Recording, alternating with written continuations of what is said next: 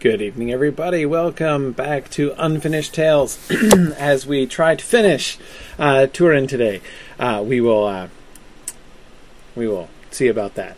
Um, two announcements I wanted to make uh, first uh, here at the beginning of class before we start. First, um, I, an important reminder: we have one, the first of our three bonus Q and A sessions for the Unfinished Tales class tomorrow afternoon. That is tomorrow at 4 p.m. Eastern Time, um, uh, and all the long-suffering Europeans said hooray. Um, but um, anyway, so we're going to do that tomorrow afternoon at 4 p.m. Eastern Time.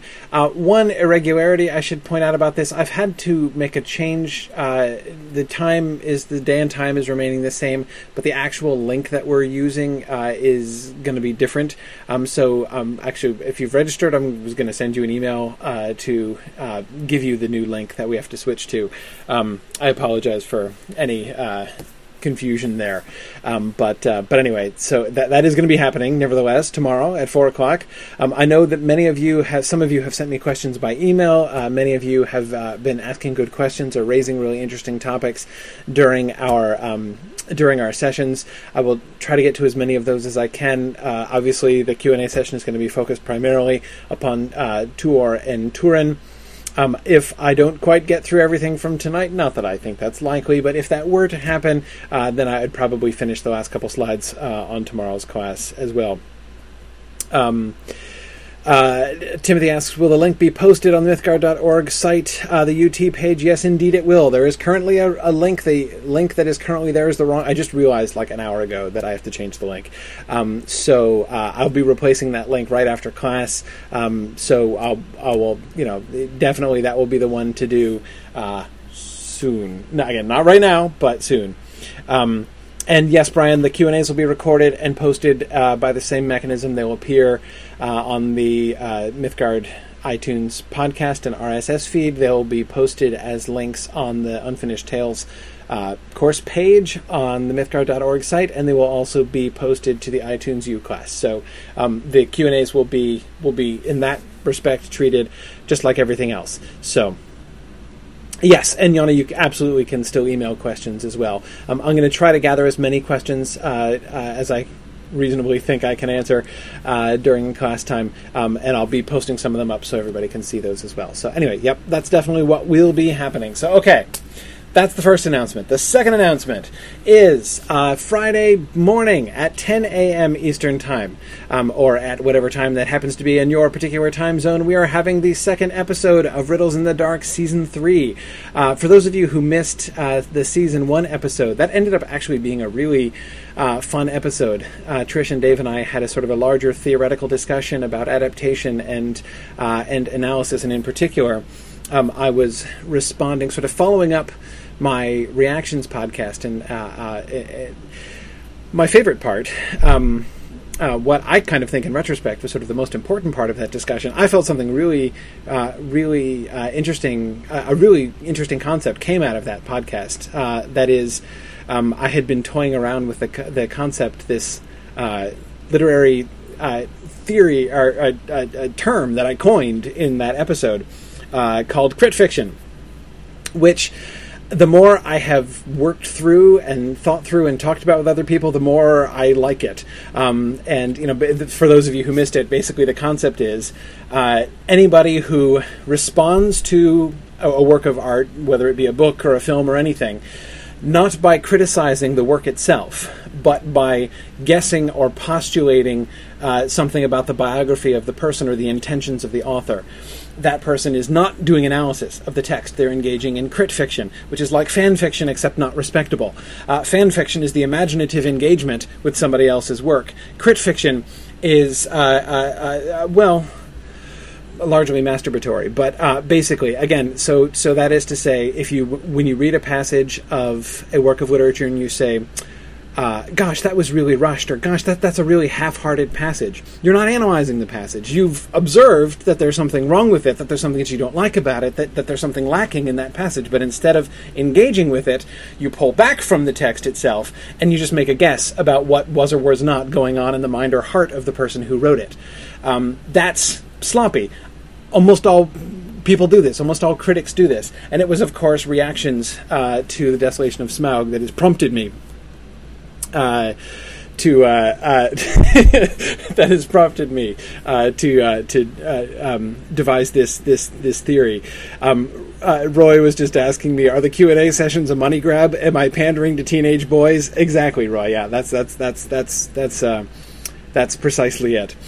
so anyway, I, it's just that was my that was my favorite topic of discussion in Riddles in the Dark episode one and episode two. We're going to be looking at some of the, uh, you know, we're, we're, going to be kind of following up um, the references that we made in the first episode to really uh, not just sort of spending all of our time observing what is similar or different between the film treatment of The Hobbit and uh, and the book and, and Tolkien's developments of the book, but rather really thinking about the core of those things and and some some of the major themes and what both of them are really interested in and comparing those things. So that we're going to do a little bit of that anyway um, on Friday. So it should be fun. So I encourage you guys to join me. Um, again, that's Friday, 10 a.m. You can find the link on the Riddles in the Dark page. You can also find uh, the link. Um, I'll be posting it around various places, um, so keep an eye out for that. Um, finally, uh, I had I had almost forgotten to make this announcement for those of you who are wanting to engage in some chat amongst yourselves uh, during the class, if you want to take part in that uh, tradition of talking behind the teacher's back, uh, you are welcome to do that. We have just this week installed a new chat setup on the mythgard.org site.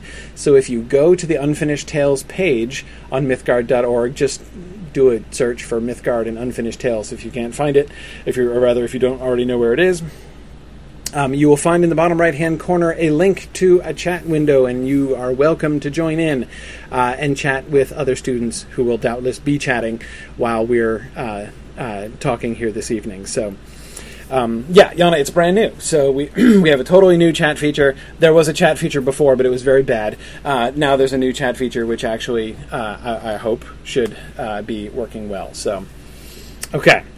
Um, Brianna says the chat is currently a collection of incest puns. This. Uh, this doesn't surprise me at all, actually.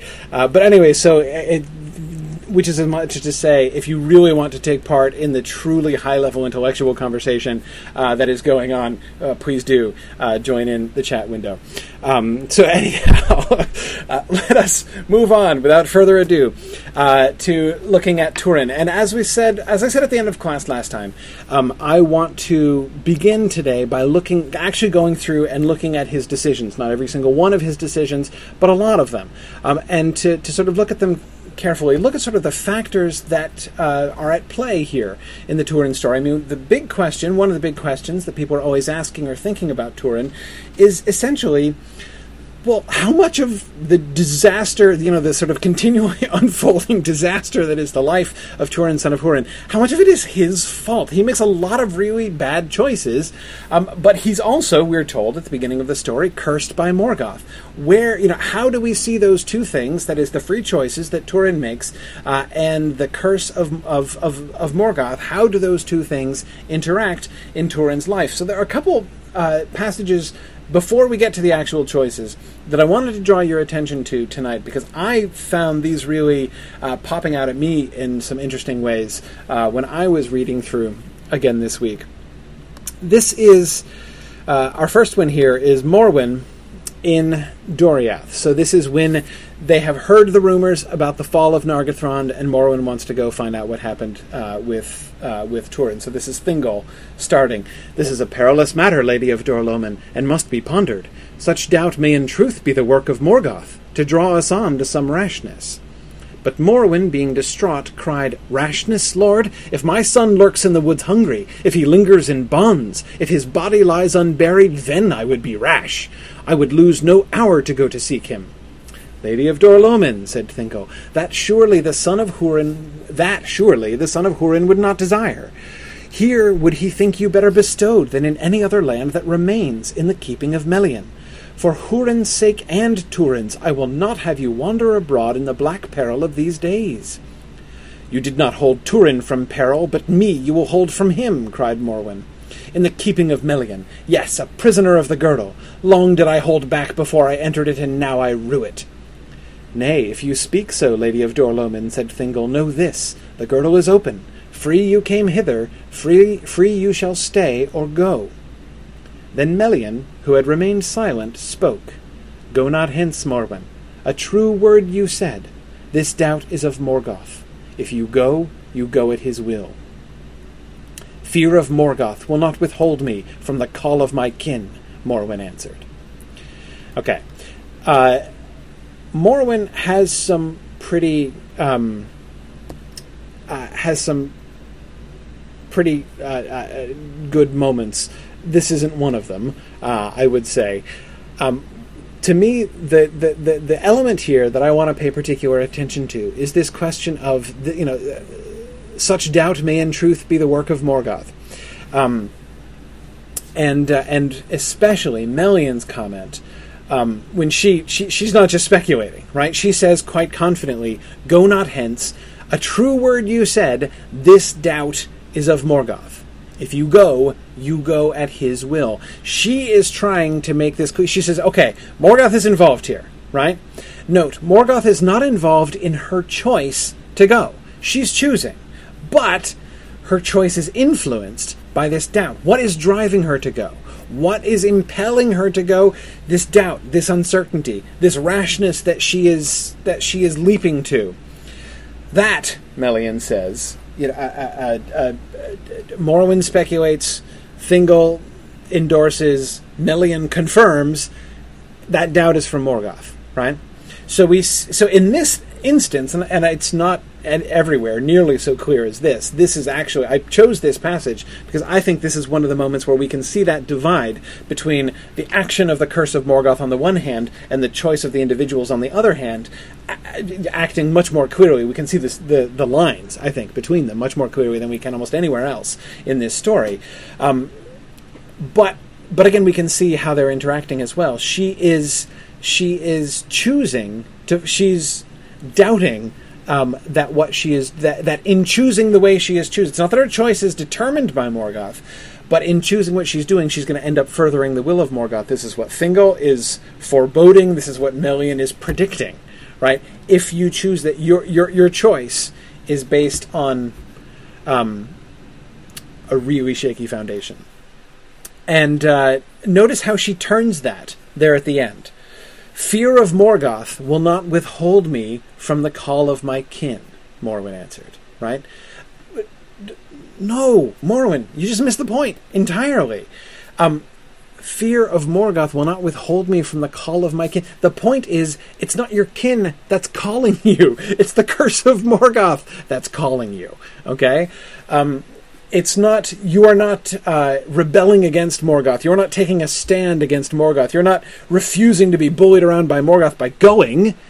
You're you are in fact playing into his will by going. That is what Melian clearly is trying to communicate to her. As Dime says, her kin didn't call. Um, yeah, yeah, exactly.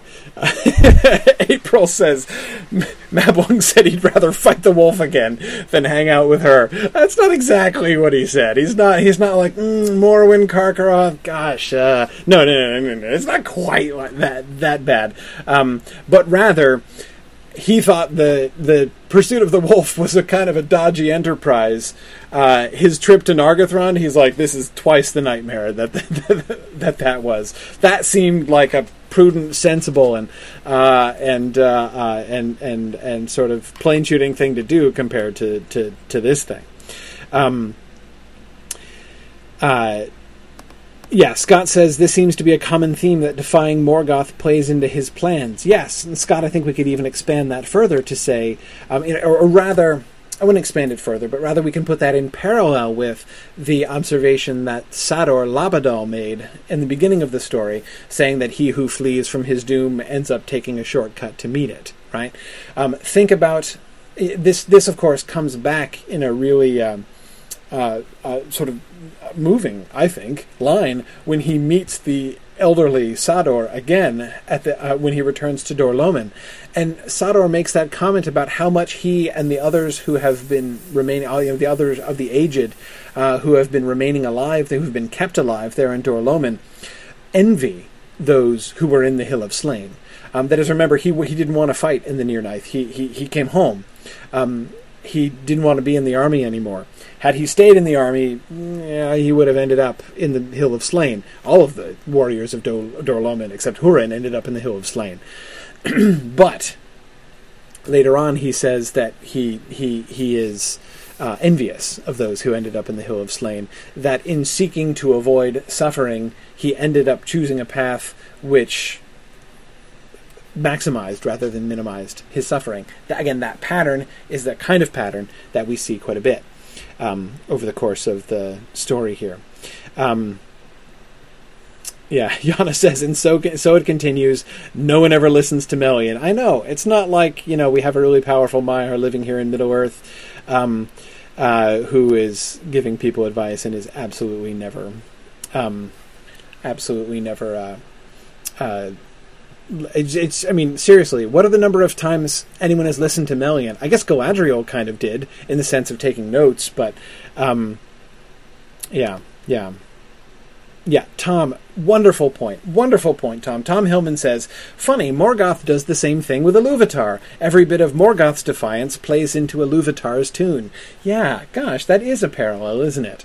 Um, that does seem to be one of the uh, dominant recurring motifs about the relationship between the choice the choice is made by somebody with free will and by and fate doom uh, the plan the the tune as initially conceived by Iluvatar. Um yeah yeah. Um yeah good. Um Brian is just pointing out how refreshing it is that Thingol appears to be level-headed and that his wife doesn't have to contradict him in this instance. That's true. That's, that's actually seems to be a fairly rare moment in the in the in the domestic life of Thingol and Melian as far as we see it. Um, yeah, good. Um, uh, yes, sorry, there was another comment I wanted to. Oh, yes, Brent asked, why does she assume she's trapped there? I don't see where she would get that idea from. Um,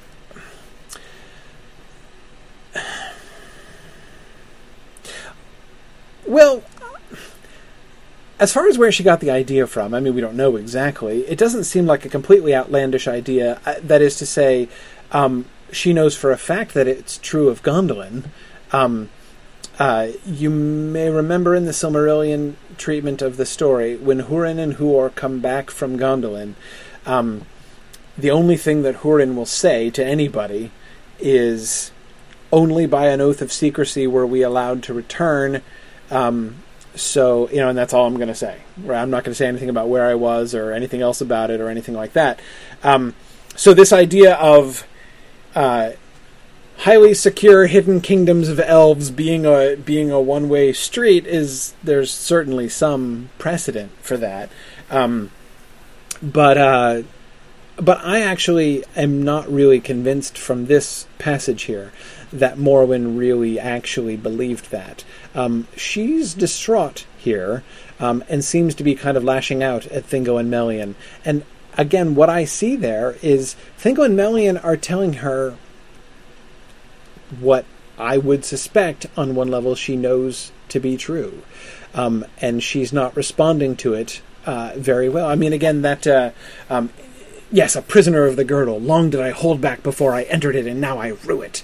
Um, that sounds to me like the words of an angry person who is struggling against someone who is speaking sense uh, to them.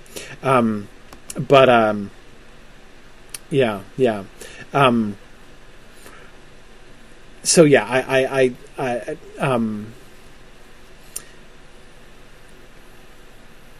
so so yeah, I, I, think that there's there's um, yeah. Ethan says she's described as Fey. Um, I, I, I do think that that is um, that's a that's a, a complicated word. I am not sure that I even yet have what I feel is a really satisfying intuitive understanding of what Tolkien characters really mean when they say when they call somebody Fey. Um, because it's applied to a bunch of different people in a bunch of different cases, and uh, I um, uh, I mean, I know the definition of it, but but of course, there's much more to the word than that. Um, part of being Fey, thinking of all of the Fey people we see in Tolkien, uh, and of course, I'm immediately thinking of uh, Feanor before his death, and Frodo in the Pass of Cirith Ungol, and Denethor before his pyre. Um, these are all referred to as Fey. Um, uh, one thing that they all have in common is their immediate judgment, their immediate rational judgment is clouded um, by some despair or by some hope. Right? Remember, Frodo is described as Fey when he, you know, thinks that he can just dash through the pass, right? It's not despair. It's, you know, sort of the headiness of escaping from the lair of, of Shelob, which the, they didn't think they were going to get out of, uh, and then running off um, da- uh, uh, through the path. This is why, um, yes, Fey has something to do, is associated with sort of seeking death or going, going, going willingly towards death, but not, but that's not it. I mean, that's, that's not a sufficient uh, explanation of what a Fey character is. Um, but uh, anyway, um, again, one thing that I think is a clear trend that I see in all of the characters who are described as being Fey is that kind of, at the very least, they're not thinking straight. None of them are really thinking straight. Certainly, none of them are thinking um, are thinking rationally, are thinking carefully about things. Um, uh, anyway, um, yeah, yeah. Um,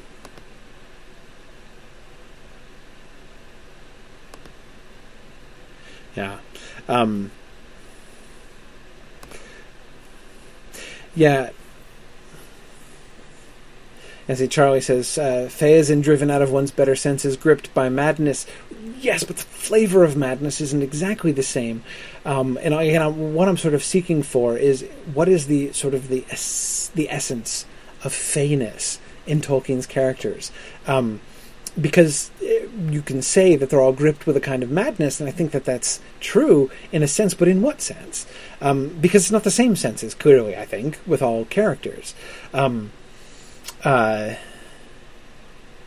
so, um, yeah, yeah. Anyway, I, I, my point is not to pause here and try to generalize about this too much, um, but um, uh, just to be a little bit cautious about um, uh, about the appearance of Fey. One thing, by the way, that I would be especially uh, careful about is not to confuse F E Y Fey with F A Y, uh, meaning you know something referring to uh, to fairy or to fairies or even to uh, the Valar, as he used to use that word in his earlier writings.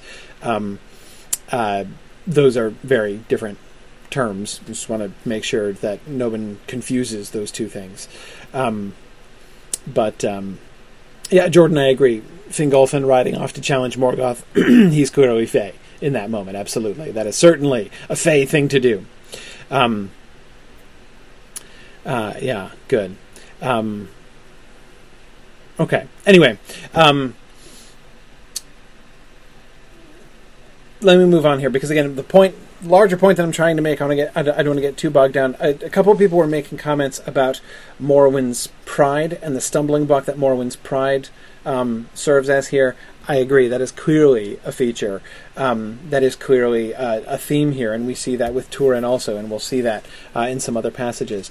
But again, the, the main thing I want to draw attention to here is the interaction between these two different elements: the choice of the individual and the way in which the Curse of Morgoth operates. Are there ways in which we can uh, is there any way in which we can separate these two things and begin to see how they are interacting through this story? Um, here's another passage that I thought was interesting in this regard.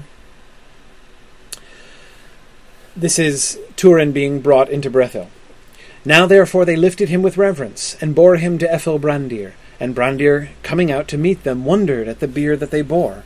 Then, drawing back the coverlet, he looked on the face of Turin, son of Hurin, and a dark shadow fell on his heart. O cruel men of Haleth, he cried, why did you bring back death from this man? With great labour you have brought hither the last bane of our people. But the woodman said, Nay, it is the Mormegil of Nargothrond, a mighty orc slayer, and he shall be a great help to us if he lives. And were it not so, should we leave a man woe stricken to lie as carrion by the way? You should not indeed, said Brandir. Doom willed it not so. And he took Turin into his house and tended him with care. The first was a pretty clear cut instance. Again, in some ways clear cut, where we can see at least Melian is indicating to us, yes, the will of Morgoth is at work in this one particular way, and we can see how Morwen is responding to that and everything else. Here, the doom, the fate, the shadow that Turin brings with him is not nearly so clear cut, right? Um, Brandir is for clearly at several points seems to have the kind of foresighting that we see in others of the Edain and the Dunedain, such as Aragorn, um, at other points in Tolkien's work. Um, the, and this seems to be simply a foreboding, a, a, a, foreseeing that Brandir has when he first looks on Turin and says, "This is disaster." Um, you know, you have brought hither the last bane of our people. This is a catastrophe. And of course, the other woodmen are like, What are you talking about? That doesn't make any sense at all. And surely, from their point of view, it doesn't make any sense. But of course, Brandir is right. Um, now, notice, Brandir says, That was horrible. What have you done? You have brought the last bane of our people here. And they say, What do you want us to do? Right? First of all, that doesn't make any sense because bringing him here seems like the smart thing to do because hey, he's the Mormegil. Like that's got to be a bonus, right? It's got it's got to help. But secondly, this is a means and ends question, Brandir. Seriously, you, you you just wanted us to abandon him on the side of the road and leave him to die? That would have been the right thing to do, Brandir. And Brandir says, "No, of course it's not." He sees that their actions, that the, the, the action that they have performed is going to lead to the doom of the people. But he also recognizes not only that they could not have done otherwise, they should not have done otherwise. Um, there, here again, so here there's not this question of somebody who is free to make a choice and they're being sort of drawn in one direction by the influence of the will of Morgoth, but they have it, they have the option you know, they and you know Morwen. She is strongly advised by Thingol and by Melian. Um, she could listen, she could, but she, does, she but she won't, and she doesn't. Right here, we don't have that kind of a situation. Um, that is to say, you know, this this passage is kind of like my cautionary uh, uh, check on the previous passage. I certainly don't think that it is the case that we can look at all the choices that people make in these stories and break it down into those elements and say, ah, here's where Morgoth is coming in and he's either giving in or not giving into it. Sometimes the choices that people have to make, there's no good choice. Um, whatever, uh, when Turin, and this seems to be exactly Brandir's reaction, when Turin shows up in Brethil, their host. I mean, it's it's over. Doom has come upon them. Uh, the land of Brethil is going to, you know, is, is going. The, the change of its name to the grave of the children of Hurin, as as Brandir renames it later on. It's um, that's already pretty much in the bank. Um,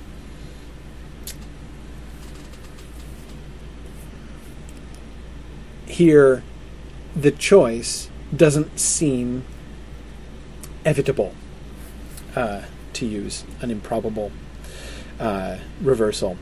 Um, yeah, Nate, I agree. The Woodman rescuing a man uh, does sound like Aragorn chasing uh, Merry and Pippin instead of helping Sam and Frodo. It's not the smart thing, but it's morally right. Exactly. Except, what would appear to be the opposite results come from it. That is to say, Aragorn feels confident that going after Merry and Pippin is the right thing to do, and although it might seem foolish from one point of view, in fact, actually from most points of view, at that moment, the the the, the moral choice the immediate moral choice before him, the means, you know, pursuing correct means towards the end that you want to pursue, rather than what you feel to be the more the most practical, prudent, and direct means towards that end, like Saruman might do. That's obviously the right thing to do. So, okay, so if you do that, you're going to be okay. Not here, not for Brondir, right? Brondir does the right thing. As a result, he and his people are screwed that's the way it happens in this story, and that is what I think is so um, striking about this moment. I guess this isn't a really prominent moment, um, but it's exactly in the way in which that um, sort of breaks that particular model that we see several times in The Lord of the Rings that I find so fascinating about how the relationship between choice and destiny, between choice and doom, is treated. Um, uh, in this uh, in this story. Now, two more quickly. Two more passages to keep in mind as we look at Turin. Here's Nienor and Glaurung. Then Nienor strove against Glaurung, for she was strong in will, but he put forth his power against her. What seek you here? he said. And constrained to answer, she said, I do but seek one Turin that dwelt here a while, but he is dead maybe. I know not, said Glaurung. He was left here to defend the women and weaklings, but when I came he deserted them and fled. A boaster, but a craven, it seems. Why seek you such a one? You lie, said Nienor. The children of Hurin at least are not craven. We fear you not. Then Glaurung laughed, for so was Hurin's daughter revealed to his malice. Then you are fools, both you and your brother, said he and your boast shall be made in vain, for I am Glaurung. Then he drew her eyes unto his, and her will swooned. And it seemed to her the sun sickened, and all became dim about her, and slowly a great darkness drew down on her, and in that darkness there was emptiness. She knew nothing, and heard nothing, and remembered nothing.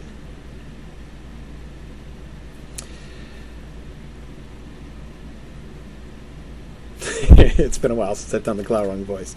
Um, Brent says that's enough to turn anybody fey. Yeah.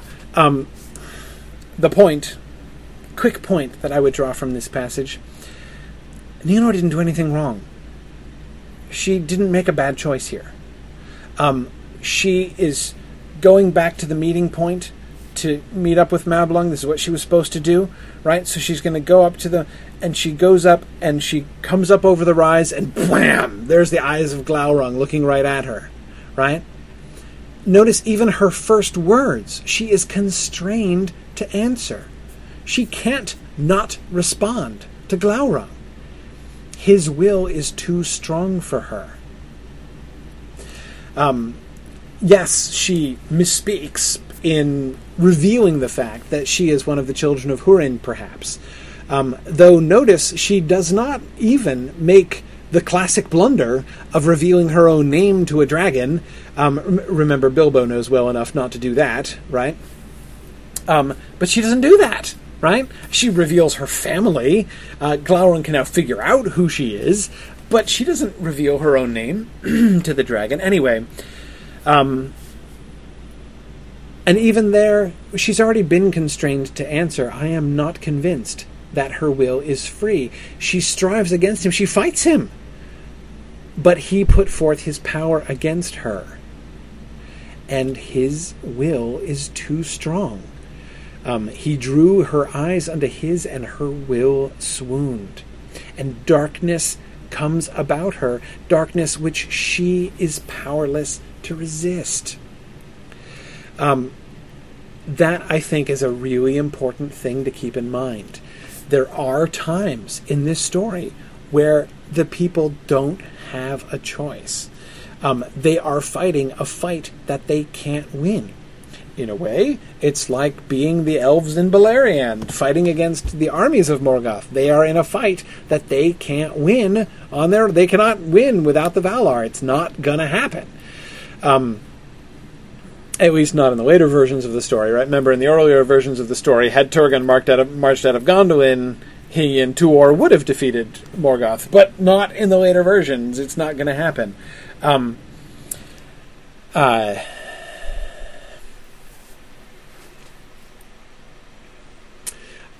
uh, Pete says, so I take it Glaurung is way more powerful than Smaug, since the latter did not make Bilbo swoon. Uh, yeah, yeah, no, that's clearly true. Uh, Sarah Legard, who's also here, totally proved that uh, a couple months ago. So yeah, absolutely. Um, Smaug is a lesser dragon than Glaurung. It is known.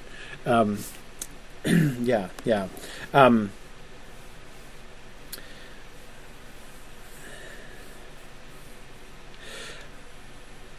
mm, Alyssa, that's a wonderful comment.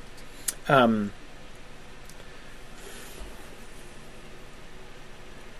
I'm not sure when we'll have time to pursue it, so I'll throw it out there. Um, uh, Alyssa says uh, an interesting topic here is tracing the use of nothing. Uh, that she knew nothing and heard nothing and remembered nothing. Remember the conversation between Hurin and Morgoth at the beginning. Outside of the circles of the world, there is nothing. Um, uh, uh, adds, Here I see a connection between the dragon's effects on Nienor and Morgoth's metaphysical convictions.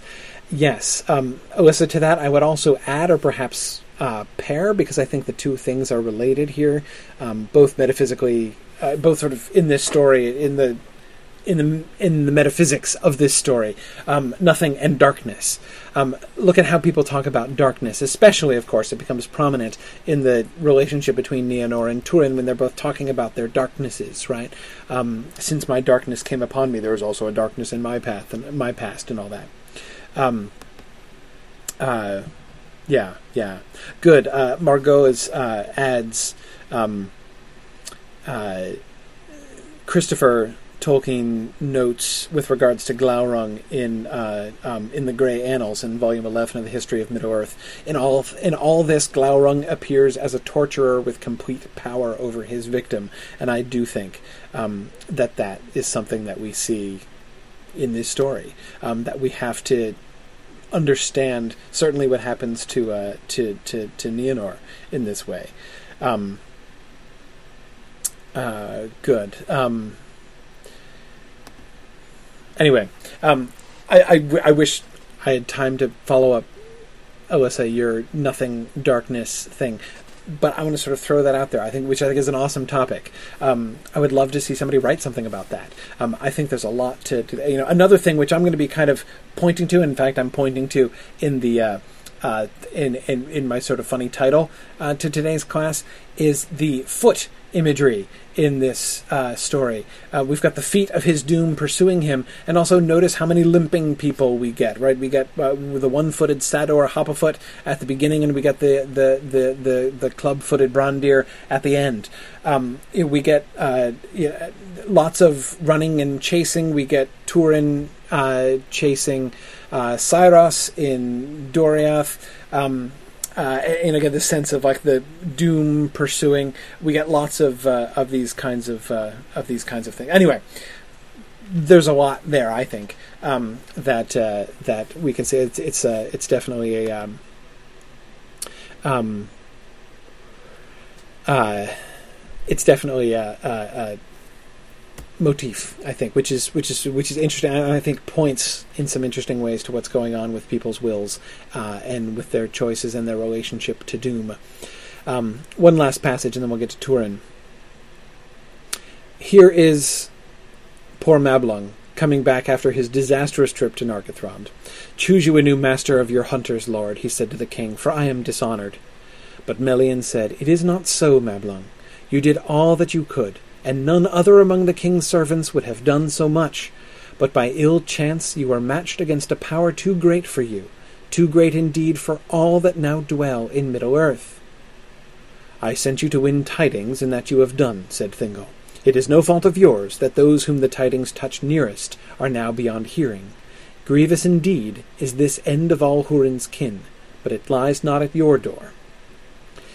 Um, I think we can see two things happening here. First, in Melian's conversation, it is tempting um, initially to read her first uh, comment there um, uh, as alluding to Glaurung, right? Okay, Glaurung. Look, I mean, Glaurung is is is uh, you know is is a heavy hitter here, Mablung. Like you were pitted against a foe that was too great for you. That's happened before. But anyway, um, you are matched against a power too great for you. But notice she's not talking about Glaurung. Too great indeed for all that now dwell in Middle Earth. She's not talking about Glaurung. She's talking about Morgoth, right? Um, that is, she is seeing Glaurung himself in this whole situation for what it is. Melian is looking at the bigger picture here, right? Um, she sees people, the people involved, like Turin and Morwen, refer to Morgoth and the malice of Morgoth. But in the moment, they often seem to forget about it. Um, that is to say, uh, you know, on the ground, it's not obvious to them it's not a clear factor in their lives, which is again why I found that conversation with Thingol and Melian and Morwen at the beginning so interesting, because in that moment it's made explicit to her, and she explicitly addresses it, and explicitly seems to either misunderstand it or brush it aside in a way which shows that she's not really thinking about it. Um, Melian, Melian is seeing the big picture here, right? Uh, as Neil says, Glaurung is just a, a tool. He's an instrument. Um, he is the instrument of Morgoth's will here. Um, and uh, um, yeah, Scott has an interesting observation. He says that Glaurung doesn't seem quite as independent an agent uh, in this version of the story than in the Silmarillion. I agree. There are several references which do seem to tie his will more explicitly to Morgoth's will, um, and make him less. There's a there's a in the Silmarillion account of it, there's almost a sense in which Glaurung setting himself up as a dragon king, for instance, can almost be seen as him sort of setting up on his own, not in rivalry of Morgoth exactly, but basically Morgoth kind of letting him go and him doing his own thing, right? Independent of the will of Morgoth, still, you know, pursuing it.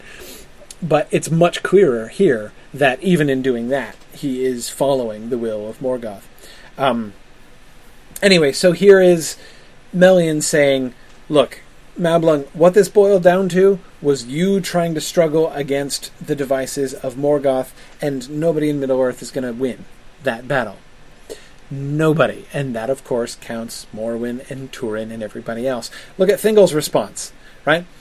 I sent you to do a job and you did it. Don't say you failed, right? Just because everything was a complete fiasco, you didn't fail, right? But anyway, apart from his uh, sort of weak attempt uh, to cheer Mablung up, um, he turns. Melian is looking at the big picture. Thingol says, uh, "Grievous indeed, but uh, is is this end of all Hurin's kin? But it lies not at your door. At whose door does it lie? It, co- does it lie? It could be." Uh, when we could interpret him as basically seconding what Melian said uh, and saying that it's it lies at Morgoth's door, and that's certainly true. But I think there's also um, uh, it is no fault of yours that those whom the tidings touch nearest now are beyond hearing. Uh, but it's kind of their fault that they are now beyond hearing, isn't it? Um, that is, that he is sort of pointing to, look, you know, you uh, you couldn't uh, you couldn't really do anything about that. They made their own choices. Sorry, I'm laughing because Scott is saying let's not bicker and argue argue about who killed who. Um, yeah, yeah, exactly. Um, so, and I don't think there. You know, uh, Brent was suggesting that you know he says, "I wonder if Thingol understands half the thing Melian the things Melian says." Um, yeah, yeah, but um, but I think we don't necessarily, I think, have to see this as Thingol kind of missing the point. He does that sometimes, but um, but here I think we see both of them emphasizing a different aspect. Right? Um, she points to the big picture. This is the will of Morgoth being played out against this family that he has cursed. Thingol says, um, uh, Thingol says they chose their path and that's true too. You know, uh, that's that that um, that is. Uh, um, I think both of those things um, are clearly in operation here. Um, but again, well, the last thing I would emphasize before we leave this behind and go back to Turin is Melian's point: no, too great indeed for all that now dwell in Middle Earth. If Nienor's will could not possibly stand up to Glaurung's will, he is just too strong for her, no matter the fact that she is trying to fight him and that she is not in that moment doing anything wrong. Nevertheless, uh, she's overwhelmed. Turin also, in the end, cannot defeat Morgoth. Morgoth has cursed him, and Morgoth's curse is gonna happen. But, as Thingol points out, there are still choices to be made. Anyway, um, let's go back and look at Turin. Going back a ways, here is Turin, Turin's choice to flee from Doriath originally. Um, so he's just been found over the corpse of Saeros here. Mablung has come up, right? If the king were just, he would judge me guiltless. But was not this one of his counselors? Why should a king, why should a just king choose a heart of malice for his friend? I abjure his law and his judgment. Your words are unwise, said Mablung, though in his heart he felt pity for Turin. You shall not turn runagate. I bid you return with me as a friend, and there are other witnesses. When the king learns the truth, you may hope for his pardon. But Turin was weary of the elven halls, and he feared lest he be held captive. And he said to Mablung, I refuse your bidding. I will not seek King Thingol's pardon for nothing, and I will go now where his doom cannot find me. You have but two choices to let me go free or to slay me, if that would fit your law, for you are too few to take me alive. They saw in his eyes that this was true, and they let him pass, and Mablung said, One death is enough. I did not will it, but I do not mourn it, said Turin. May Mandos judge him justly, and if ever he returns to the lands of the living, may he prove wiser. Farewell. Fare free, said Mablung, for that is your wish. But well I do not hope for, if you go in this way. A shadow is on your heart. When we meet again, may it be no darker which is pretty darn awful to think about when you think forward to the next time that Mablung will, in fact, meet Turin, which is immediately after the slaying of Brondir and the suicide of Nienor. Um, by then, indeed, the shadow will have grown darker. That is when Turin will say, Now comes the night. Uh, pretty awful. Um, now, what do we see going on here? As we think about Turin's choices, one of the things that I, I, I want to say at the beginning here is I think it's important for us to resist the temptation. I find it very tempting, and I have been tempted, you know, at various points in classes I've taught and conversations I've had about Turin. Um, I have uh, often experienced and not always resisted the temptation to be dismissive of Turin. It's pretty easy to do. It's pretty easy to um, just sort of write Turin off as a reckless, willful fool, um, and uh, and just sort of be dismissive and harsh with him. Um, this actually is another thing that I really like about this longer version of the story compared with the Silmarillion version. Many of his choices were given a lot more detail about. We hear more from him in the moment of his choosing, and this is one example. Um, in the Silmarillion account, when Saeros dies and Mablung comes across him and says, uh, uh, "This looks bad. Why don't you come back for judgment?" Um, uh, Turin doesn't give any real rationale. I mean, he just sort of sounds like he's like, no, whatever. I, I, refuse. I'm out of here. I'm not going to go to trial. Uh, you can't. You, are not going. to I'm not. I'm not going to come quietly. You can't haul me in. Um, Turin has points. I'm not saying this is a good choice, but Turin has points. Um, he knows himself to be the wronged party, uh, which is why he gives himself that name here, right? Or soon after this, right? Um, but notice he puts some doubt on the judgment of Thingol. Wait, what? Somebody doubting the judgment of Thingol? Who would do that? But anyway, um, Turin is doing that here because, you know, was this not one of his counselors? Why should a just king choose a heart of malice for his friend? Right? If this guy was Thingol's idea of a trustworthy counselor, you know, it's not just the question of this leads me to question Thingol's judgment, which he's also saying, but of course also the question of am I going to get am I really going to get a fair trial here? Um, you know, because he realizes that this looks bad and he doesn't want to submit to trial for fear that there's going to be a miscarriage of justice and that he's just going to be and that he's going to be held captive as he says. Um, Sharon Hoff points out um, Turin's reasons are similar to his mother's. He doesn't want to be trapped uh, and doesn't want to hang out endlessly with the elves. Yes, Sharon, one of the really telling moments in this passage is, but Turin was weary of the elven halls, right? Um, there's also an element which is much less respectable of just him being kind of sick of this. Um, yeah, now Roy points out that I'm being too light on Turin, that to chase somebody with a sword for sport and revenge is not a guiltless act.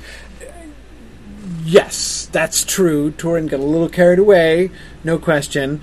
Um, now, notice when Thingol actually does sit in judgment, he judges he as he almost agrees with Turin's rationale. I, I would I would come pretty close to say I, I, rather I would say that Thingol comes pretty close to ratifying that initial reaction that Turin has in the first paragraph of this passage here when Thingol says not only do I deem him guiltless of the murder of Saeros, I'm not just going to pardon him, I'm going to pursue him with my pardon because the person who did this was a counselor of mine, right? He does see himself as in some way culpable because Saeros, whom he trusted and whom he respected, and who was, at least in some loose sense, a kind of representative of Thingol and his court, did this to him, right? So Thingol Thingol's response in the end, his his final doom, his final judgment, is uh, not only am I going to say Turin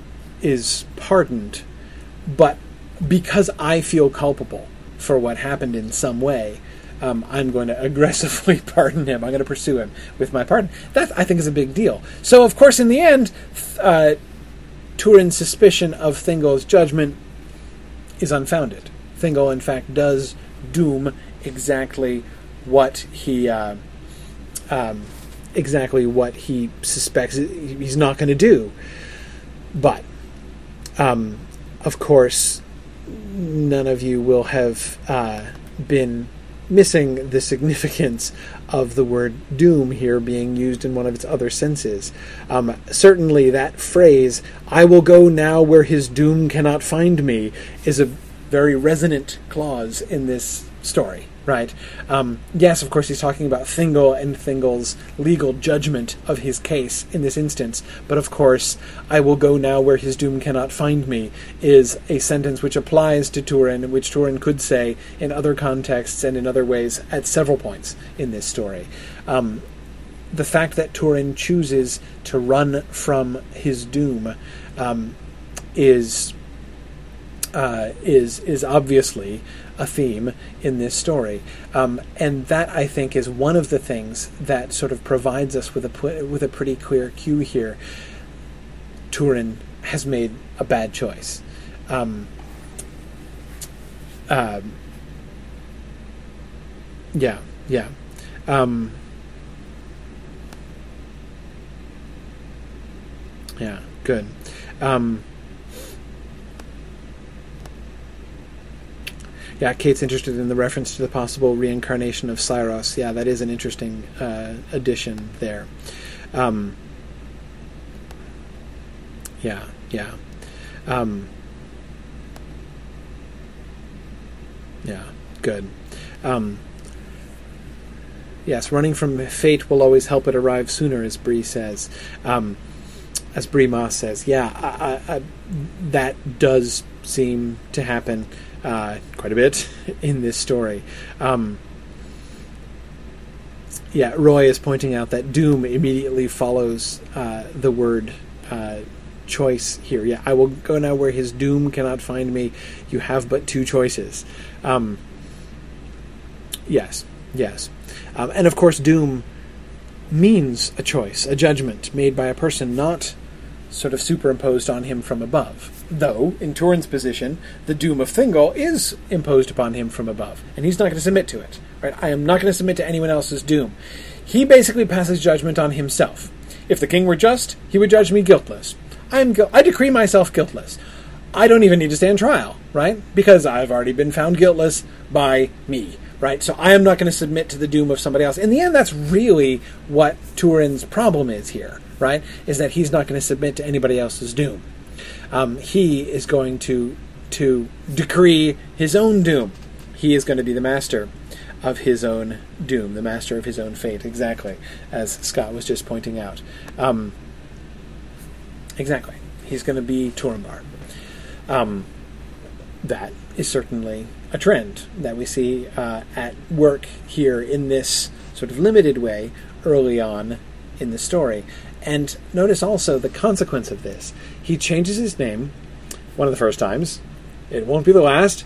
Um, notice how in the extended edition here, uh, we also get about four or five more names for Turin, just in case he thought the Silmarillion version didn't have enough names. Uh, he gets a bunch more names here. But anyway, um, he's going to name himself Neithan the Wronged which is ironic because he's not been wronged. In fact, he's been pardoned. Um, he is only wronged in his own head. Um, but um, anyway, Dave Dave Kalis uh, uh, regretting that he left those out of the Mythmoot trivia round. That was one of the the uh, we we had a pub trivia at Mythmoot, and one of the uh, the, the, the questions for our trivia teams uh, was to list as many of the names of Turin as they could. Um, yeah, now Neil, of course you're right. He doesn't know that he's been pardoned at this at the point at which he names himself Neithan the Wrong, but but doesn't bother to find out, does he? you know, he makes the assumption. I decree myself guiltless I assume they're not going to, and so I'm going to carry on believing that wrong has been done to me, and I'm going to go on bad mouthing the elves uh, to the men that I meet, right, and to encourage them to bad mouth the elves. I mean, we learn that he does this. um, yeah, that's not. Um, that is. Uh, that is that is really not okay. Um, now, Let's go to his next choice. His choice not to return once he has been told that he has in fact not been wronged at all. I looked for more joy at my tidings, Beleg said. Surely you will return now to Doriath? What a, what a wonderful, delightful, simple question that Beleg asks, right? Um, really, what possible objection, Turin, could you have to coming back? You've not, you're not wronged. You're not misunderstood uh, uh, you've been completely exonerated and, in fact, shown not only justice but grace by the fact that I've come chasing after you to tell you that nothing is being held against you. Everything is fine. Nobody thinks the worst of you. Um, you're not an outcast. Surely you'll come back, right? And he begged Turin to do this in all ways that he could, but the more he urged it, the more Turin hung back. Nonetheless, he questioned Beleg closely concerning the judgment of Thingol. Then Beleg told him all that he knew, and at the last Turin said, Then Mablung proved my friend, as he once seemed? The friend of truth, rather, said Beleg, and that was best in the end. But why, Turin, did you not speak of, to him of Saeros, of assault upon you? All otherwise things might have gone. And, he said, looking at the men sprawled near the mouth of the cave, you might have held your helm still high and not fallen to this. That may be, if fall you call it, said Turin. That may be. But so it went, and words and words stuck in my throat. There was reproof in his eyes, without question asked of me, for a deed I had not done. My man's heart was proud, as the elf king said, and so it still is, Beleg Cuthalion. Yet will I yet will it not suffer me to go back to Menegroth and bear looks of pity and pardon as for a wayward boy amended. I shall I should give pardon, not receive it, and I am a boy no longer, but a man according to my kind, and a hard man by my fate. Then Beleg was troubled. What will you do then? he asked. Fare free, said Turin. That wish Mablung gave me at our parting. The grace of Thingol will not stretch to receive these companions of my fall, I think, but I will not part with them now, if they do not wish to part with me. Okay. Why doesn't Turin return to Doriath? Now, as with any of these choices, it's complicated and there's more than one factor involved here, right? Pride, yes. Brent and April both are quick to say that. Absolutely, I agree. Pride, yes. But more, more specifics here. Um, Kate makes a wonderful point Uh, Kate Neville says it's all, it's interesting that Turin wishes most to be free and his own master, where his father is bound. Yes, Hurin is happy to serve the Elven Kings. Um, and Turin talked that way, remember in his conversations with Sador, I will go and be a warrior under an elf king like my father. Uh, turns out he doesn't like that so much, right? Um, he will not serve, only command. That's uncomfortable. Um, do you recognize? I just accidentally quoted The Lord of the Rings. Do you remember where it was? He will not serve, only command. Of whom was that said? Do you remember? Yes, Saruman. Saruman. Um, Gandalf says that of Saruman. Um, uh, he will not serve, only command. Um, it's uncomfortable. Um, Jeff says, again, back to the question, why does he not go? Um, his refusal to be pitied. Jeff, I find that a very conspicuous one, given how important, again, an emphasis almost entirely new in this extended version compared with what we got in the Silmarillion version.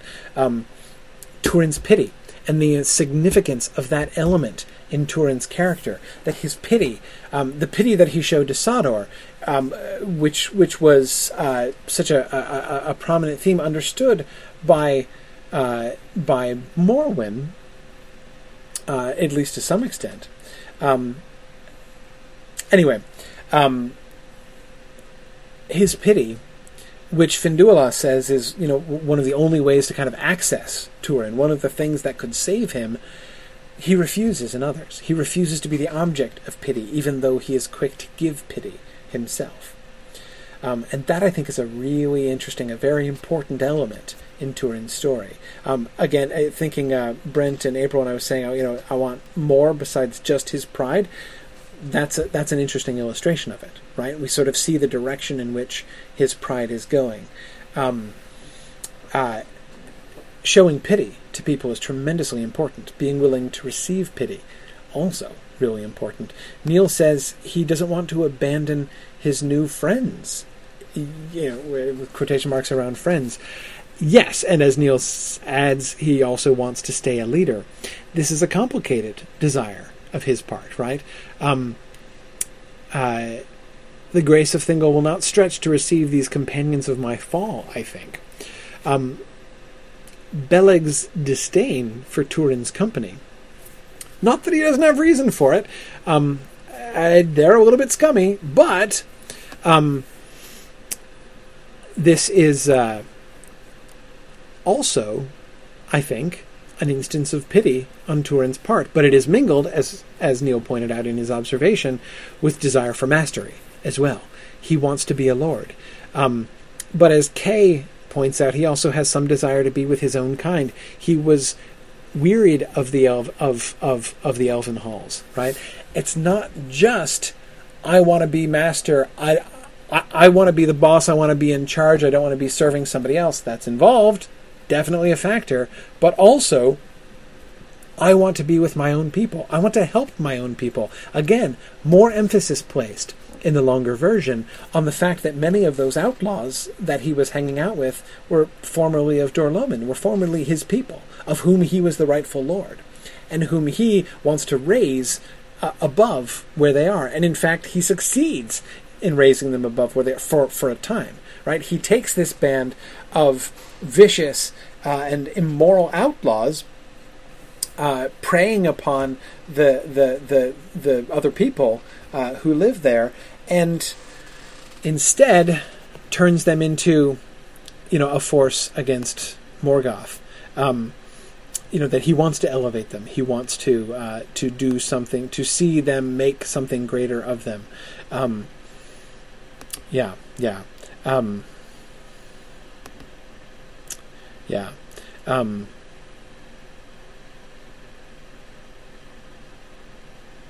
yeah, good. Um,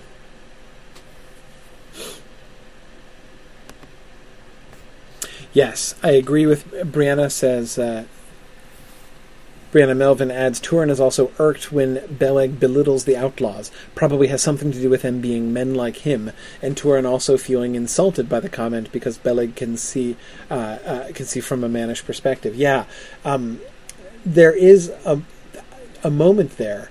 Um, you might have held your helm still high and not fallen to this, right? Um, some of Turin's reaction against that, I think, is basically him sticking up for his race against a statement which, again, Beleg has every reason to think ill of those guys, right? You know, they captured him and kept him and tortured him very recently, right? You know, there's every reason not to think that they're very nice people.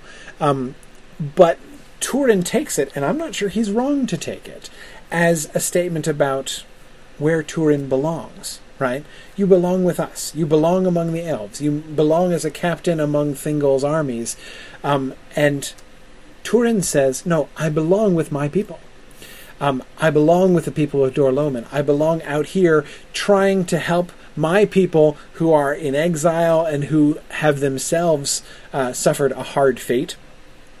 And I too, Alyssa, am fascinated by the sort of the ironic significance of that. Him sort of boasting almost about his hard fate. I think it's a great point that Alyssa makes. But anyway, they've suffered a hard fate too, right? Um, his place is to help to lift them up, not to shut himself away from them.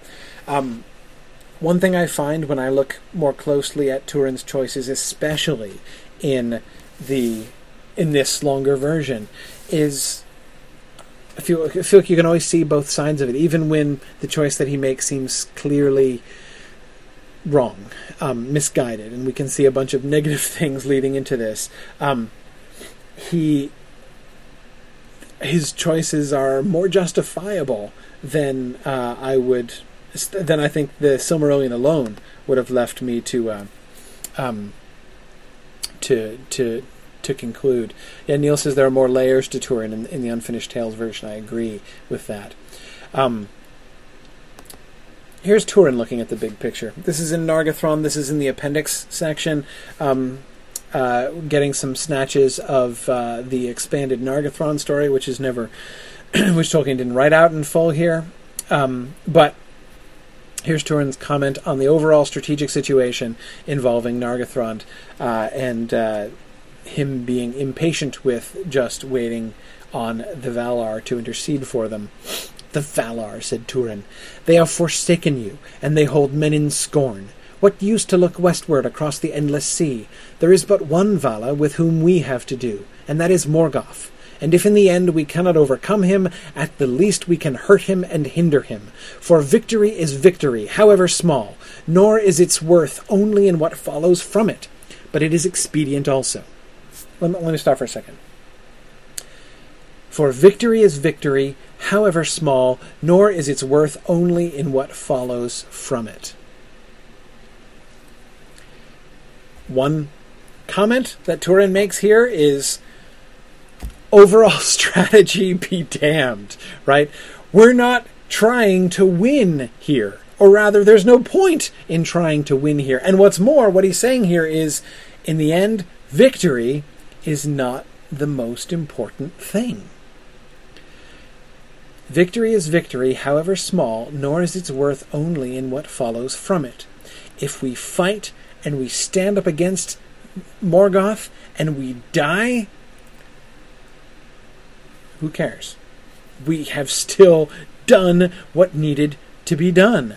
Um, uh, Timothy, I agree with you. Timothy says that uh, his reading um, this time uh, made him admire Turin. He is a northernness hero. He refuses to buckle to fate. Um, uh, and when it becomes uh, intolerable, like Oedipus, he takes his punishment. Um, yeah, yeah. He. That idea of, look, ultimate victory I'm not interested in ultimate victory, or rather, ultimate victory is beyond my pay grade, right? All I know is that we have a fight to fight right in front of us now, right? And maybe we are all doomed. Maybe we are going to lose eventually. But what you know, victory is victory, however small, nor is its worth only in what follows from it. You can't just think of it in terms of what are we going to gain from this victory. No, we have to fight, right? Um, notice also from the beginning here, one of the things that we're getting in his converse in his reference to the Valar here is this is the human point of view. It's easy for the elves to take the long view, right? Um, he says, "Look, you know, the Valar." The Valar are to me irrelevant, he says. Right? The only Valar who is relevant is Morgoth. Uh, he is here. And if we can't overcome him, at the least we have to hurt or hinder him. It is our job to oppose him. You know, everything else is out of our hands. Um, this is a very limited point of view. You might say, well, gosh, Turin is not really seeing the big picture. And he would say, no, no, I'm human. I don't have the big picture. You want to sit around? You, you, you think you can outwait Morgoth? You think you can hang out? Maybe in a thousand years things will get better? Maybe. I can't see that. I don't see that. Um, that's um, and I, I, think it's it's I, it's a very mannish perspective, uh, as Ethan and Margot are saying, and I think that there is there is something there is something to that, and again, it does sound very very Norse, very Germanic. Um, Kay says Eowyn would have agreed with him. Yeah, yeah. Um, that actually is a fascinating parallel. Uh, I don't know if you noticed. I only noticed after I'd said it. Um, talking about being pitted against a foe too great for him. Um, I was accidentally quoting, um, uh, you know, thinking of Gandalf talking about Eowyn uh, and the Witch King. Um, doing a comparison, looking at the parallels between Turin and Eowyn, actually, I think are, are fascinating.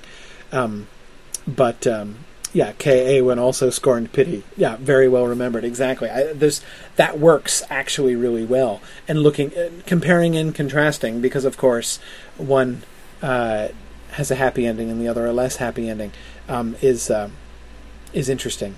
Um, to sort of look at uh, look at how their fates play themselves out. Um, uh, yeah, yeah. Anyway, let me carry on here. But it is expedient also, for if you do nothing to halt him, all Beleriand will fall beneath his shadow before many years have passed, and then one by one he will smoke you out of your earths. And what then? A pitiable remnant will fly south and west to cower on the shores of the sea, caught between Morgoth and Ossë. Better then to win a time of glory, though it be short lived, for the end will be no worse. You speak of secrecy, and say that therein lies the only hope. But could you ambush and waylay every scout and spy of Morgoth to the last and least, so that none can come ever back with tidings to Angband, yet from that he would learn that you lived, and guess where? And this also I say, though mortal men have little life beside the span of elves, they would rather spend it in battle than fly or submit. The defiance of Hurin Thalion is a great deed, and though Morgoth slay the doer, he cannot make the deed not to have been. There's another uh, northern sentiment. Though Morgoth may slay the doer, he cannot make the deed not to have been. Even the lords of the west will honor it, and it is not written, and is it not written into the story of Arda, which neither Morgoth nor Manwë can unwrite? Again, it's easy, especially in the Silmarillion, to be dismissive of Turin, and especially Turin and Nargothrond. Um, the the uh, you know when when Glaurung makes his accusations against Turin, you know, when he does his little sum up of Turin's life, right? Captain Foolhardy is one of the things that he calls him. Um, in the Silmarillion, when Glaurung does his list describing Turin, Turin, it's really easy to sit there and be like, yeah, well, yeah, it's got a point. Mm, yeah, that's kind of true too. you know, I, I, because the accusations of Glaurung seem justified. They're still justified to some extent. Um, the accusations that he makes at the end of his life, but not so simply so. Turin is not simply cocky. He's not simply saying, forget secrecy. We don't need secrecy, right? Let's let's defy Morgoth openly. You know, Nargothrond versus Angband. Bring it, Morgoth. Let's do this. That that's not his whole attitude. What he explains here, even, and I say this cautiously, even his criticism of the Valar is not without merit. I think, like, certainly from his point of view, if the Valar are up to something bigger and long term, it is a hidden from him and B, more importantly to him, irrelevant to him. We men are being born, suffering, and dying, and you know, if the Valar are delaying, it's not doing us a lick of good. Maybe our descendants, some of our descendants, a few of a few of our descendants will eventually get rescued by the Valar. But you know what? In the meantime, all of my people are suffering and dying. So the question is, how are we going to give our lives? How are we going to spend our lives? Um, are we going to make our deaths mean something or not? So this whole we're going to sit around and hope the Valar do something someday doesn't work for humans, says Turin. And again, there's something to that. Not saying that Turin's choices in Nargothrond are excellent and unassailable, but there is much more to them. There's much more to be said in defense of them, I think, um, when we hear them uh, in full here. Um, and that I think is really uh, is, is is a really fascinating element of this version of the story. Um, yeah, yeah. Um, Kate Neville says, We really learn more about the relationship between men and elves from Turin than from either Tuor or even Beren. It's the only time we really get to see how ordinary men endured during the Wars of the Silmarils, in Dor-lómin, and in Brethil in the Wild. Um, yeah, I agree, Kate. Again, this is one of the reasons I think, you know, going back to the conversation we had at the beginning of last time, what's the significance of this story? Why is this one of the great stories? Um, you know, why does this story have such a prominent place? And you know one of the things that I come back to from that is this is the mannish story. This story encapsulates the human condition as differentiated from the elvish condition. It it captures the human condition. Um, in general, in some ways, and in the first age in the battle against Morgoth in particular, in ways that no other story captures. Um, it is, in a sense, a counterbalance to a lot of the rest of the legends of the First Age, which are focused on elves and the elvish, the whole sort of elvish world view and point of view. Um, yeah, yeah. Um, in fairness, Gwyndor's response. You speak of high things, Gwyndor answered, and plain it is that you have lived among the Eldar. But a darkness is on you if you set Morgoth and Manwë together or speak of the Valar as the foes of elves or men. For the Valar scorn nothing, and least of all the children of Iluvatar. Nor do you know all the hopes of the Eldar. It is a prophecy among us that one day a messenger from Middle-earth will come through the shadows to Valinor, and Manwë will hear, and Mandos relent. For that time shall we not attempt to preserve the seed of the Noldor, and of the Edain also? And Círdan dwells now in the south, and there is building of ships. But what know you of ships, or the sea? You think of yourself and of your own glory, and bid us each to do likewise. But we must think of others besides ourselves. For not all can fight and fall, and those and those we must keep from war and ruin while we can. A barbed shaft to Turin, uh, doubtless, thinking of his own people uh, and his mother and sister. But Gwyndor says, big picture right? There's stuff that you don't understand. And Gwyndor is right. I have no doubt that Gwyndor is right to say this. Valar score nothing, and least of all the children of Iluvatar. But Turin's feeling, his sense, uh, his theory, if you want to say that, that the Valar scorn humans, um, that is um, that is uh, uh, uh understandable at least. It's easy to see how they would think that. Um, remember Hurin's conversation about this earlier on. Hurin's faith, right? Hurin has staunch faith in the Eldar, in the Valar, in the Eldar and what the Eldar have taught, right? Um, Morgoth mocks him for this. Turin doesn't share it because his experience has been very different. Yes, uh, both Alyssa and Kate uh, were quickly um, pointing out the echo here of Gandalf's words. There are other men and other lives and times still to be. Uh, yes, yes, exactly. Um, there is. This is definitely reminiscent of Gandalf's um, words to Denethor against despair. Um, anyway, um, yes, and so again, now notice also this is another element that we don't get. I don't think we get a whiff of, do we? I mean, am, am I missing any whiffs of this in the Silmarillion? This prophecy that he talks about, the idea that Eärendil is foreseen in some sense, that they are anticipating, not just hoping, not just you know praying, but actually anticipating that the Valar will relent and that the you know there's going to be a messenger and then that that that that's going to go down. This is a uh, this is a this is a new this is a new thing. Um, Sarah says a- Eonwe does call him you know the the looked for or the looked for that cometh in unawares.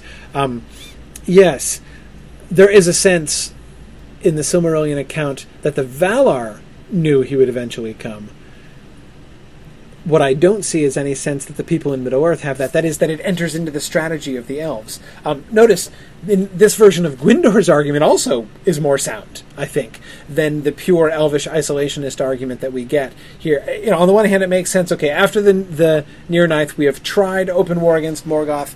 That failed, and now we certainly do not have the capacity to. If we failed before, we're always going to fail because now we're way weaker than we were before. So open arms is hopeless, let's hide.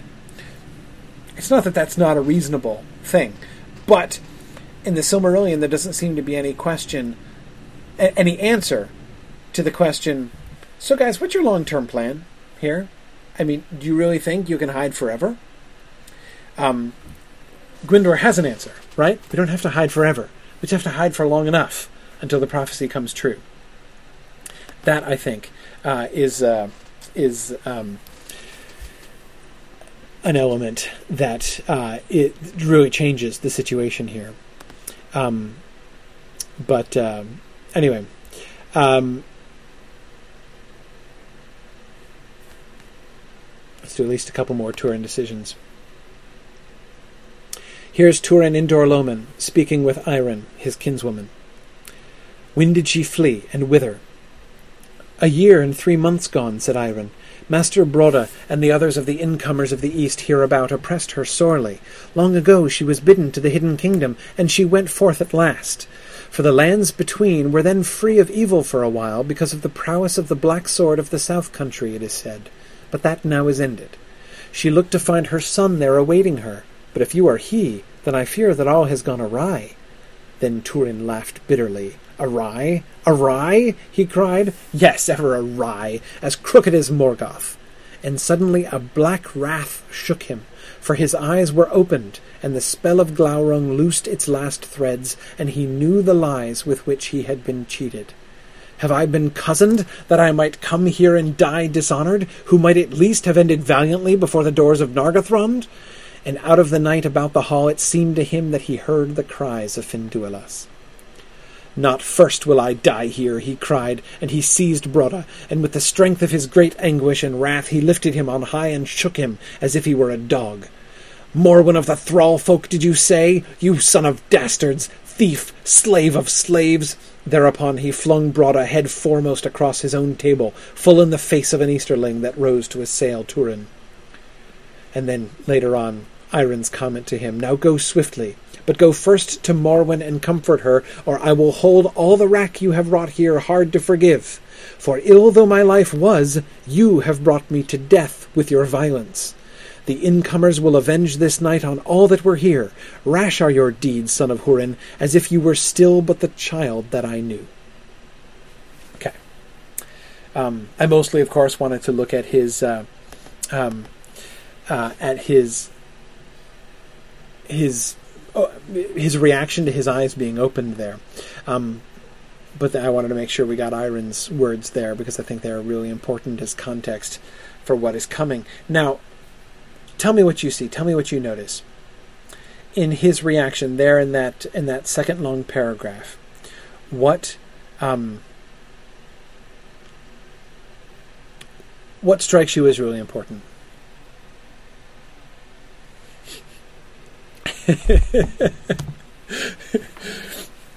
uh, Kay says she's going to start. Uh, uh, she's going to start shouting "dastards" at the people who cut her off in traffic. Now, I think Kay. I think that's a that's a good move. Um, Jeff, Black Wrath. I agree. I, I, that really struck me too. Um, thinking of, um, on the one hand, he's re- he is at the very moment in which he sees the way he has been deceived. Right, his eyes are opened. Um, he's now in the light again, and his reaction to that is blackness. Right, this black wrath, which seems really not. Uh, not a good idea. Um, uh, yeah, yeah. Um, good. Um, Kay points out one of the interesting things that he's missed. He, the fact that he missed out on the glorious death. That he he he emphasizes his own dishonor. Have I been cozened that I might come here and die dishonored? Um, again, contrast with what Aerin points out to him. Uh, you we're basically all screwed now, right? You have brought death to me and to all of us that were here. Um, that's not what he's thinking in that moment. He's thinking about himself and particularly, Kay, as you say, his own dishonor. Um, yes. Um, Ooh, very good, Roy. Roy reminds us of the passage we were looking at last time, Melian's words to Turin, saying, Fear both the heat and the cold of your heart. We see both the heat and the cold of his heart uh, at play here. Certainly the heat of his heart in his black wrath, but I think in a sense the cold as well. Um, that he, his coldness to, um, again, there's this irony he has come to Dor-lómin because he f- has been deceived, and he feels bad that he left Nienor and Morwen so long in misery and in want, as as as Glaurung convinces him that they are uh, residing in rags, though of course they're in Doriath. But um, so it's because he feels guilty for not taking care of his people that he's come back to Dor-lómin but in doing so, he has done more harm to his people, right?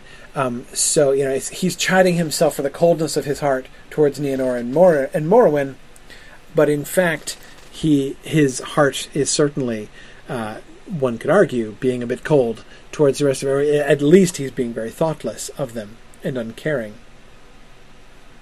Um, yes, Don is pointing out how Aerin echoes Gwyndor there and the concern for defending people and not just dying the gory's death. Um, yes, good. Um,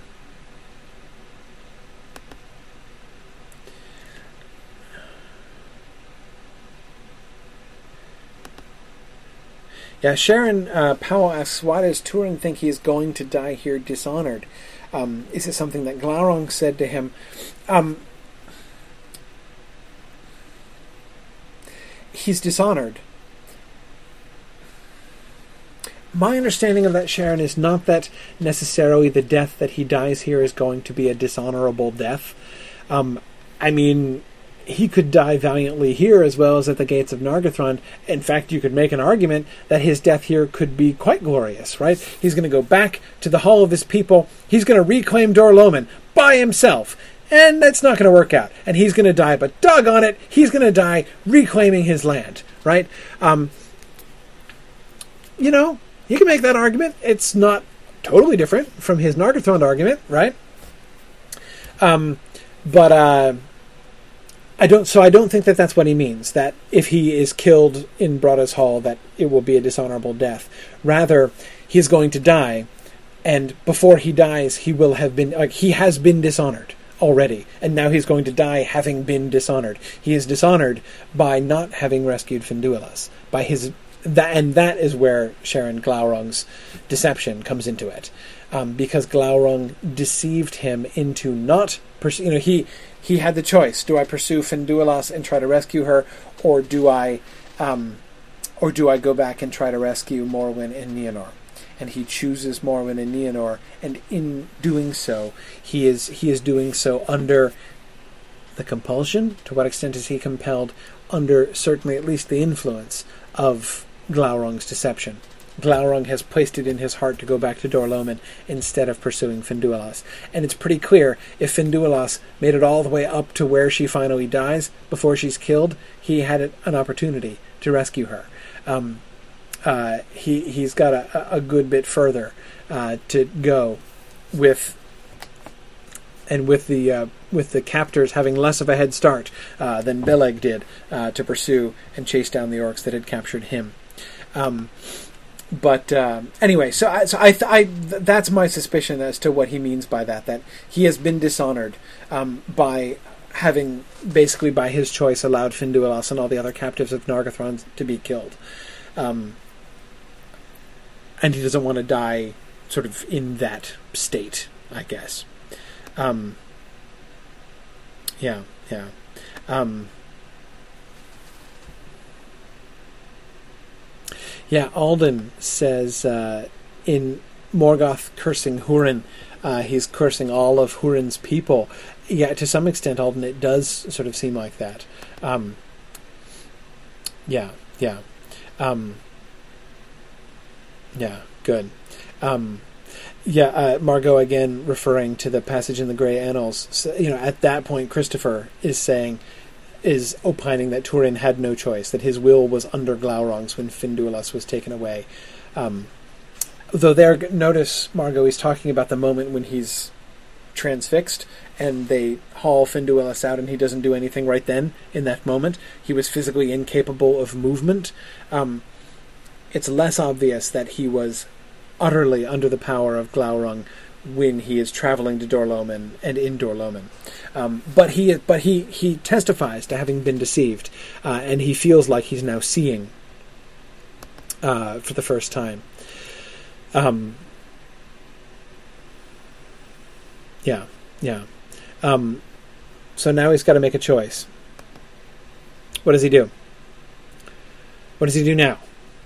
Aerin has just said Go first to Morwen and comfort her, or I will hold all the wrack you have wrought here hard to forgive. If the outcome of the catastrophe you have brought upon us is at least bringing you back together with Morwen so that Morwen might be comforted and protected. If I can die knowing that that has happened, I'm not going to be happy, but it's going to be okay. If you fail to do that, I'm going to find it pretty hard to forgive you for what you've done here right? That's the only thing that could, that's the only good that could come out of this is that you get back together with Morwen and, and you make that right. Okay, Turin, what you gonna do? Now Turin went down towards Sirion, and he was torn in mind, for it seemed to him that whereas he had he he had coming again, for it seemed to him that whereas before he had two bitter choices, that is Finduilas or Morwen and Nienor, now there were three and his oppressed people called to him, upon whom he had brought only increase of woe. This comfort only he had, that beyond doubt Morwen and Nienor had come long since to Doriath, and only by the prowess of the black sword of Nargothrond had their road been made safe. And he said in his thought, Who else, where else better might I have bestowed them, had I indeed come sooner? If the girdle of Melian be broken, then all is ended. Nay, it is better as things be, for by my wrath and rash deeds I cast a shadow wherever I dwell. Let Melian keep them, and I will leave them in peace unshadowed for a while.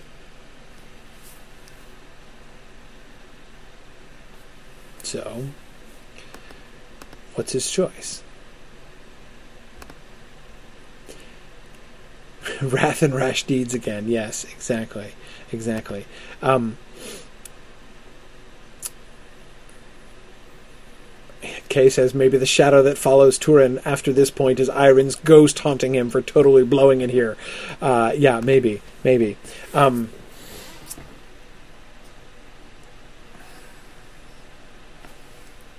Yana says Turin once again chooses not to accept counsel, even when given to him by a human. This time, um, yes, yes, Turin is not good at following advice. He's not good at taking other people's counsel. That is certainly true. Notice his rationale here. Okay, now he's got three choices. What are his three choices? His three choices are the same two as before. Continue to go after Morwen and Nienor now that he knows where they really are. Second, to go after Finduilas, late though it may seem, and indeed it is late. Or the third, stay and try to help his people in Dor-lómin, right? Um, his oppressed people called to him. That is presumably not literally. They seem quite glad to be shut of him when he leaves. But um, but but but rather the suffering again pity. He is moved by pity for his people right? And we know that he's always had pity for his people. He's always thinking of Dor-lómin. He was thinking of Dor-lómin when he was trying to raise up the, the outlaws, right? He wanted to go back to Dor-lómin and reconquer it. Um, yeah, Roy points out the irony is he only listens to Glaurung. Glaurung is the only person whose advice he takes. Um, yes, yes. Um, Brent says this is not comp- this is completely not the prideful Turin, but one lacking confidence. But then again, he's still focused on self. Yes, Brent. He's not thinking highly of himself in this moment, but his the basis of his choice is still, in a sense, self-aggrandizing. Right?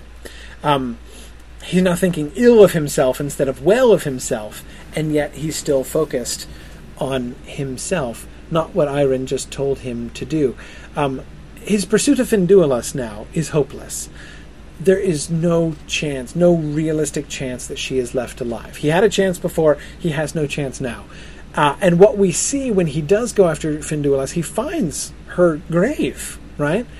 Um, but it's in self pity. There's at least a strong element of self pity in his seeking after Finduilas and her grave at this point.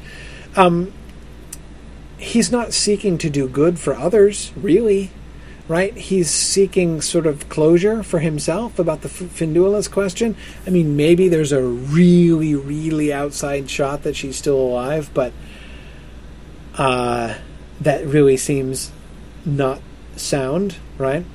So he's got the pity for his people, the finding out what happened to Finduilas, which seems to be there's a lot of self pity there, and again, sort of I'm going to go beat myself up about the bad choice I made, or he's going to go and seek his family's going to seek Morwen and Nienor and at least make things right by them, as Aerin very strongly suggested he might want to do. Because things have gone awry. Notice his response awry? Oh, yeah, things have gone more awry than you have any idea of. Well, my friend Turin, things are going to go a lot more awry than you have any idea of if you don't do that, right? You could stop the awryness here if you just actually went and, you know, touched base, check in with Morwen, and move on. Um, yeah, yeah. Um, yeah. Um, yeah, good. Uh, Brian is pointing back to his naming himself the wronged. Um, yeah, yeah. Um, yeah.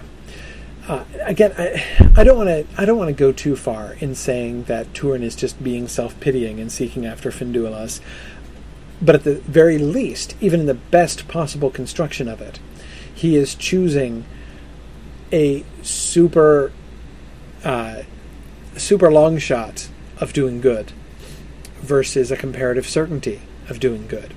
Um, though he convinces himself that he can't. But again, both both Neil and Sharon were saying the lesson learned here is call your mother clearly. That's obviously a take home. That's obviously a, uh, take home uh, message here. But but notice also why doesn't he go to Doriath? What is the what is his rationale for not going to Doriath? Part of his rationale is they don't need me. They're fine, right? In fact, they're good. They're in Doriath. I mean, what more can I do? Right? I'm not going to make them more safe by going, well, now you've got the girdle of Melian plus me, so now you're much more safe than you were with just the girdle of Melian. Um, yeah, sure, right, and that makes sense, but that's not his only rationale. Nay, it is better as things be, for by my wrath and rash deeds I cast a shadow wherever I dwell. If I go back to Doriath, I'm just going to screw things up in Doriath, so better for me to avoid it. I will leave them in peace unshadowed for a while. Um, hold on to this. We'll come back to Turin's sense of his shadow. In fact, let's end with that. Um, one more. One evening of the golden autumn, they, that is Turin and, ne- and Nienor, excuse me, Niniel, uh, sat together, and the sun set. Yeah, and the sun set on the hillside, and the houses of F, F, and, and the houses of Ephel Brandir aglow, and there was a deep quiet. Then Niniel said to him, Of all things I have now asked the name, save you. What are you called?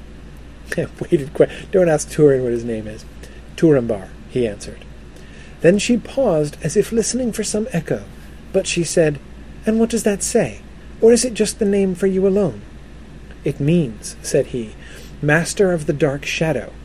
For I also, Niniel, had my darkness, in which dear things were lost, but now I have overcome it, I deem. And did you also flee from it, running, until you came to these fair woods? she said. And when did you escape, Turambar? Yes, he answered, I fled for many years, and I escaped when you did so. For it was dark when you came, Niniel, but ever since it has been light, and it seems to me that what I long sought in vain has come to me. And as he went back to his house in the twilight, he said to himself, Haudh-en-Elleth? From the green mound she came. Is that a sign? And how should I read it? Um, let me uh, let me preface this by saying the dramatic irony in the lines in this speech are exquisitely painful. Um, it was dark when you came, Niniel, but ever since it has been light, and it seems to me that what I long sought in vain has come to me. Oh, it hurts so much. Um, anyway, that's part of what makes this story so effective as a tragedy. However, the main thing that I want to emphasize about this passage this is at the top of my list, the very, very top of my list of passages in the expanded version which make much more so, which really deepened my appreciation of the story compared to the shorter version that we get in the Silmarillion. Turin's naming of himself Turambar um, is something that was actually a stumbling block for me in my reading of the Silmarillion um, it didn't make sense. If there was, if that was the one thing that more than anything else led me to sort of be dismissive um, with um, with of, of, of, of Turin, of Turin's character. Like anybody who would come to that stage in his life, who's been through all the stuff that he's been through, who has seen all the stuff that he has seen, and can then confidently say, let's say I need a new name. I think I'm going to call myself Master of Doom because I've obviously kicked the butt of fate. I mean, me and fate, the, you know, you, you, you, I stand back and look at my life and I think, why don't we tally up the score between me and fate? Oh, yeah, I'm the winner. That's me. Uh, that's how I always understood Turambar taking. I'm going to call myself Master of Doom because I, it's it's inexplicable, you know. And and my response to that was, in a sense, just being like, I, I, I can't even understand this person. You know, it doesn't make any sense to me. This passage clears that up almost completely for me. His translation of Turambar is not master of the fates of Arda. Notice the parallel between the name that Turin takes for himself here at the end and the name that Morgoth gives to himself in his conversation with Hurin. He's not calling himself master of fate, master of the dark shadow. Um, master of doom is what his name means, but how he is defining doom is not fate, but Morgoth's curse, right? He is saying, he names himself Turambar because he hopes he has escaped and therefore defeated Morgoth's curse. Now that's still cocky, but it's a totally different breed of cocky. It's a breed of cocky in line with his I'm going to die valiantly, I'm going to resist Morgoth. Um, uh, the, and, and indeed, we see him uh, we see his name, in a sense, leading him in exactly that same direction. Um, yeah. So Don, I, I don't think you know. Don is asking why the strange translation again. I don't think he he believes that the literal word for word translation of Turambar means Master of the Dark Shadow. Rather, that is the significance he is giving to the word Doom. When he's thinking Master of Doom, the Doom he has in mind is Morgoth's doom, the fate that Morgoth has placed upon him, the curse, the dark shadow of Morgoth. Um, uh, yeah, yeah. Um, Good, yeah. Kay says it's not. It's not. Uh, you know, uh, sort of megalomaniacal cocky. It's singing in the dark cocky. It's they sang as they slew cocky. Yeah, yeah. That that kind of spirit is what it seems to have uh, more for me. Um, and he's not even being foolhardy here, in a sense, because he's keeping himself secret.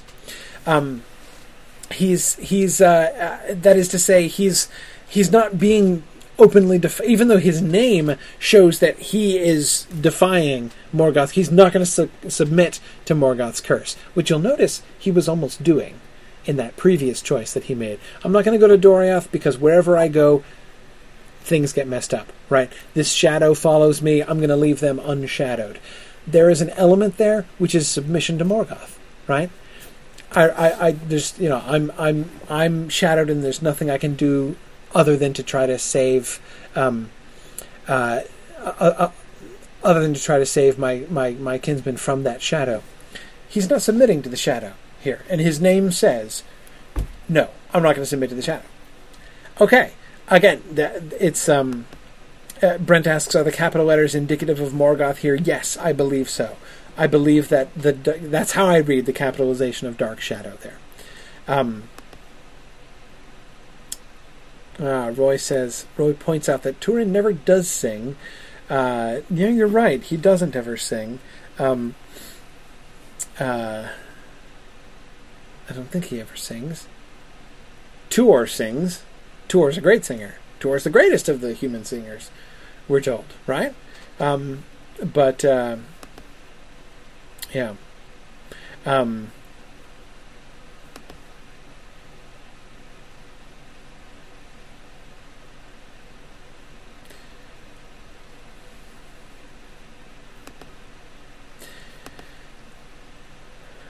Oh, good, very good. Both Charlie and Josh at the same time uh, recalled. Yes, he sings. He does make a song for Beleg. Yep, he sings.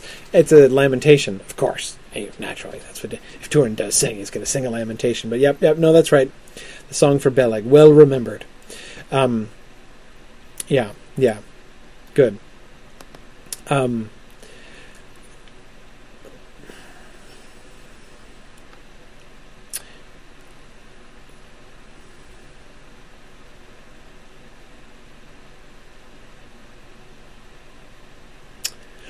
Well, I was going to talk about incest, but we're out of time.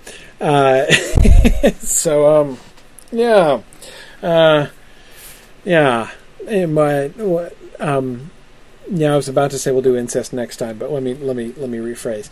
Um, tomorrow, during the bonus session, which is going to be at a different link, which I am going to post within the next ten minutes, um, uh, uh, we'll we'll finish up a, a couple things. I have a couple more. Uh, of course, I want to look at the suicide passages. Um, so we'll we'll try to finish up with those things, and then we'll, um, and then I'll take as many questions as I can. But it's already late, uh, and uh, poor Yana has to go to work soon because uh, it's already dawn over there. Uh, so anyway. Um, uh, so uh, uh, please do join me if you can. 4 p.m. Eastern time tomorrow. Uh, we will we will finish this up and we will. Oh yes, Roy. Roy, you're in Israel. I didn't realize that, Roy. Yeah, yeah. It's uh, pretty late over there too. Um, anyway, so th- again, again, I always am so grateful uh, and humbled by the uh, the dedication of those of you who are joining us in the middle of the night. Um, anyway, so we'll we'll finish uh, talking about Turin's story, and then we'll do some we'll do some Q uh, we'll do some Q and A, and uh, and uh, then we'll be all ready to start the second age next week. That is going to happen. Uh, so anyway, thanks very much.